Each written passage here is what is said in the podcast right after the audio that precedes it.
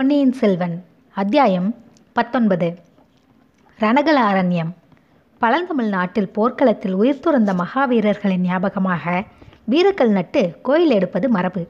வெறுங்கல் மட்டும் ஞாபகார்த்தமாக நட்டு இருந்தால் நடுகர் கோயில் என்று வழங்குவார்கள். அத்துடன் ஏதேனும் ஒரு தெய்வத்தின் சிலையையும் ஸ்தாபித்து ஆலயமாக எழுப்பி இருந்தால் அது பள்ளிப்படை என்று வழங்கப்படும்.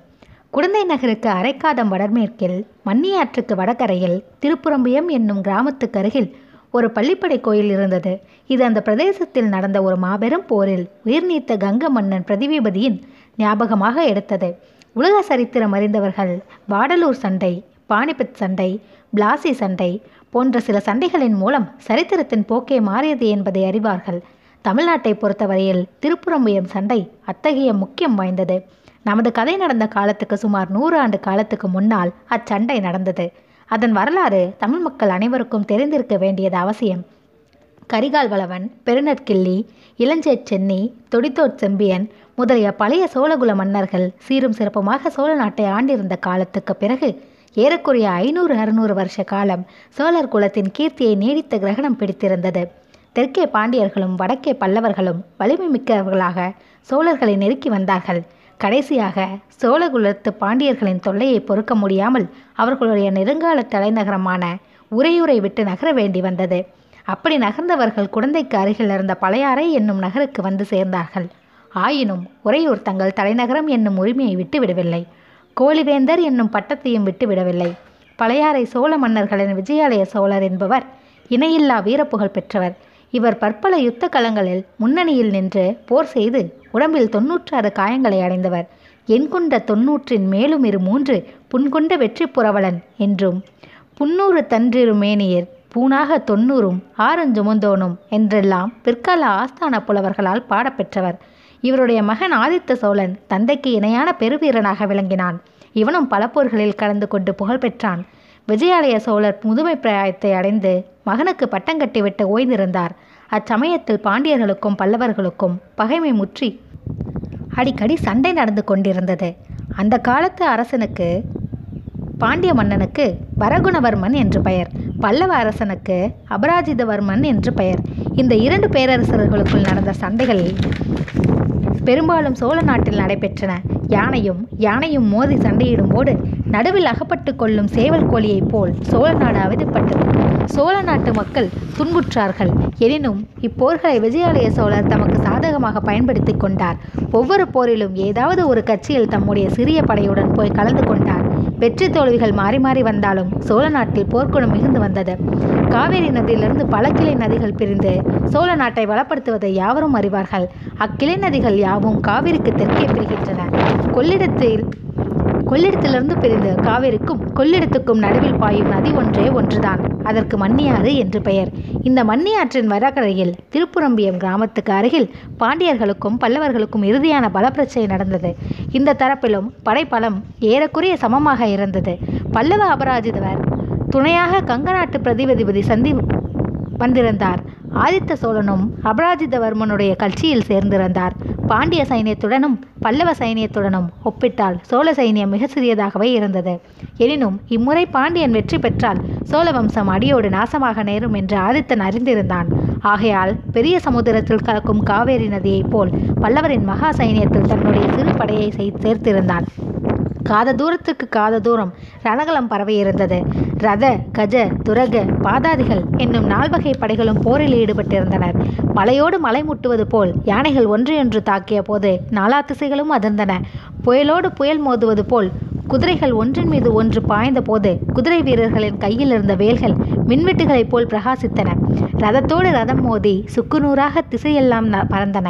காலால் வீரர்களின் வாள்களோடு வாள்களும் வேல்களோடு வேல்களும் உராய்ந்த போது எழுந்த ஜங்கார ஒளிகளினால் திக்கு திகாந்தங்கள் எல்லாம் நடுநடுங்கின. மூன்று நாள் இடைவிடாமல் சண்டை நடந்த பிறகு ரணகலம் முழுவதும் இரத்தக்கடலாக காட்சியளித்தது. அந்த கடலில் செத்த யானைகளும் குதிரைகளும் திட்டு திட்டாக கிடந்தன.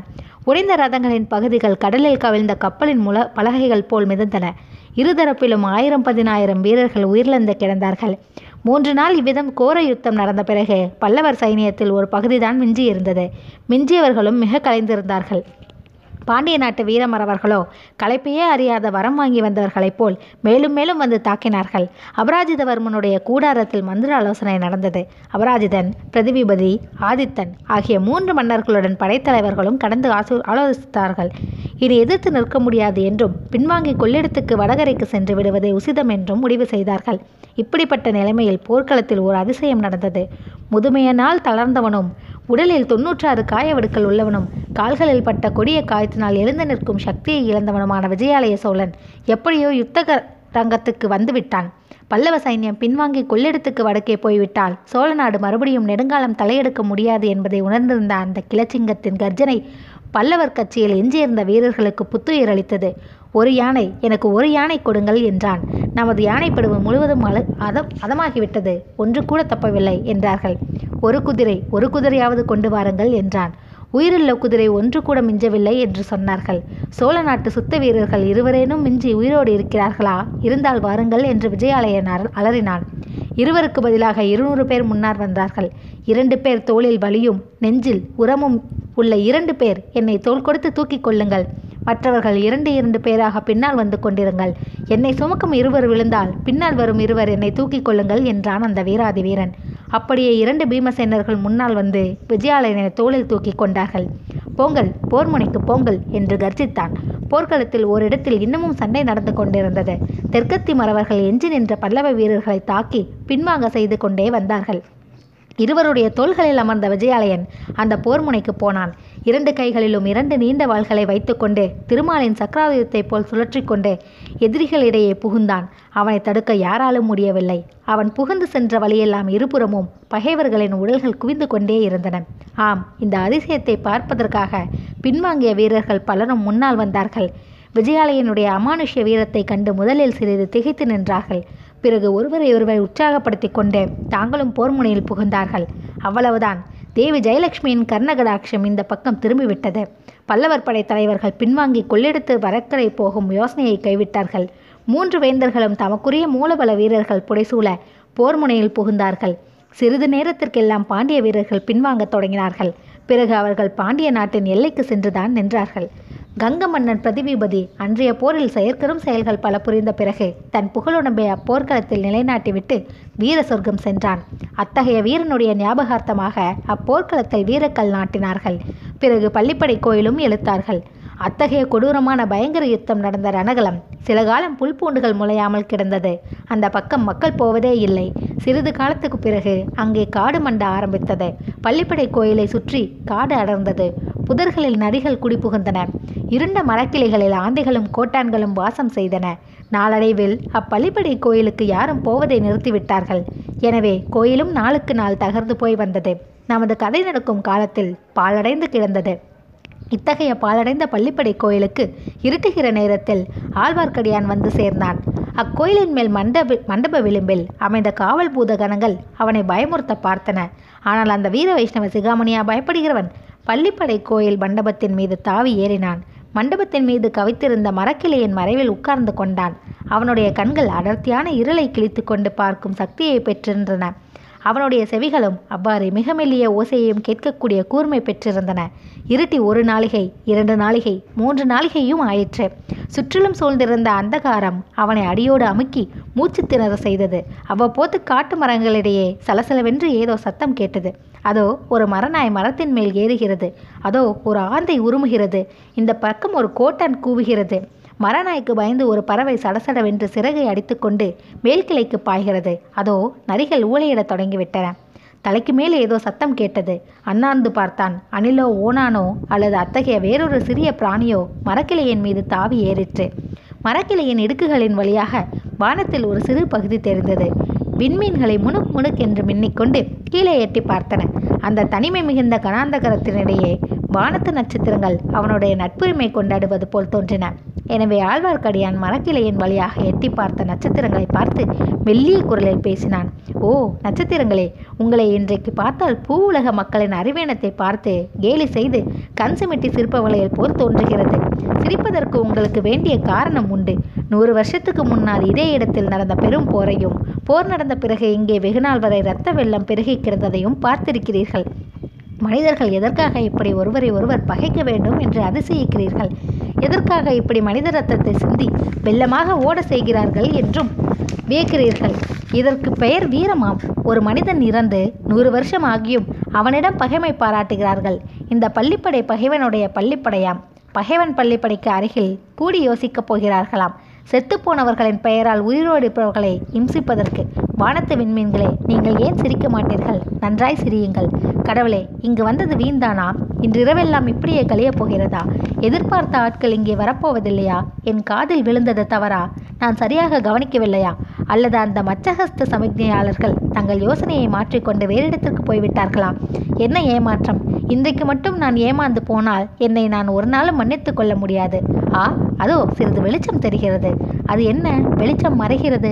மறுபடி தெரிகிறது. சந்தேகமில்லை. அதோ சுளுந்து கொளுத்து பிடித்துக்கொண்டு யாரோ ஒருவன் வருகிறான். இல்லை இரண்டு பேர் வருகிறார்கள். காத்திருந்தது வீண் போகவில்லை. வந்தவர்கள் இருவரும் பள்ளிப்படையை தாண்டி கொண்டு சிறிது அப்பால் போனார்கள். அடர்ந்த காட்டுக்கு மத்தியில் சிறிது இடைவெளி இருந்த இடத்தில் நின்றார்கள். ஒருவன் உட்கார்ந்து கொண்டான். கையில் சுளுந்து வைத்திருந்தவன் சுற்றுமுற்றும் பார்த்து கொண்டிருந்தான். யாருடைய வரவையோ அவன் எதிர்பார்த்தான் என்பதில் சந்தேகமில்லை. சற்று நேரத்திற்கெல்லாம் இன்னும் இரண்டு பேர் வந்தார்கள். அவர்கள் இதற்கு முன் இந்த இடத்துக்கு வந்தவர்களாக இருக்க வேண்டும். இல்லாவிட்டால் இந்த இருளில் அடர்ந்த காட்டில் வழி கண்டுபிடித்து கொண்டு வர முடியுமா? முதலில் வந்தவர்களும் பின்னால் வந்தவர்களும் ஏதோ பேசிக்கொண்டார்கள் ஆனால் ஆழ்வார்க்கடியான் காதில் அதில் ஒன்றும் விழவில்லை. பிறகு இன்னும் இரண்டு பேர் வந்தார்கள். முன்னால் வந்தவர்களும் அவர்களும் ஒருவருக்கொருவர் பேசிக்கொண்டார்கள். கடைசியாக வந்தவர்களில் ஒருவன் கையில் ஒரு பை கொண்டு வந்திருந்தான். அதை அவன் அவிழ்த்து அதனுள் இருந்தவற்றை கொட்டினான். சுளுந்து வெளிச்சத்தில் தங்க நாணயங்கள் பளபளவென்று ஒளிந்தன கொட்டிய மனிதன் பைத்தியம் பிடித்தவனைப் போல் சிரித்து நண்பர்களே சோழ நாட்டு பொக்கிஷத்தை கொண்டே சோழ சாம்ராஜ்யத்துக்கு உழைவிக்கப் போகிறோம். இது பெரிய வேடிக்கை அல்லவா? என்று சொல்லிவிட்டு மறுபடியும் கலகலவென்று சிரித்தான். ரவிதாசரே இரைச்சல் போட வேண்டாம். கொஞ்சம் மெதுவாக பேசலாம் என்றான் ஒருவன். ஆஹா இங்கு இப்படி பேசினால் என்ன? நரிகளும் மரநாய்களும் கூகைகளும் கோட்டானங்களும் தான் நம் பேச்சை கேட்கும். நல்ல வேளையாக அவை யாரிடமும் போய் சொல்லாது என்றான் ரவிதாசன்.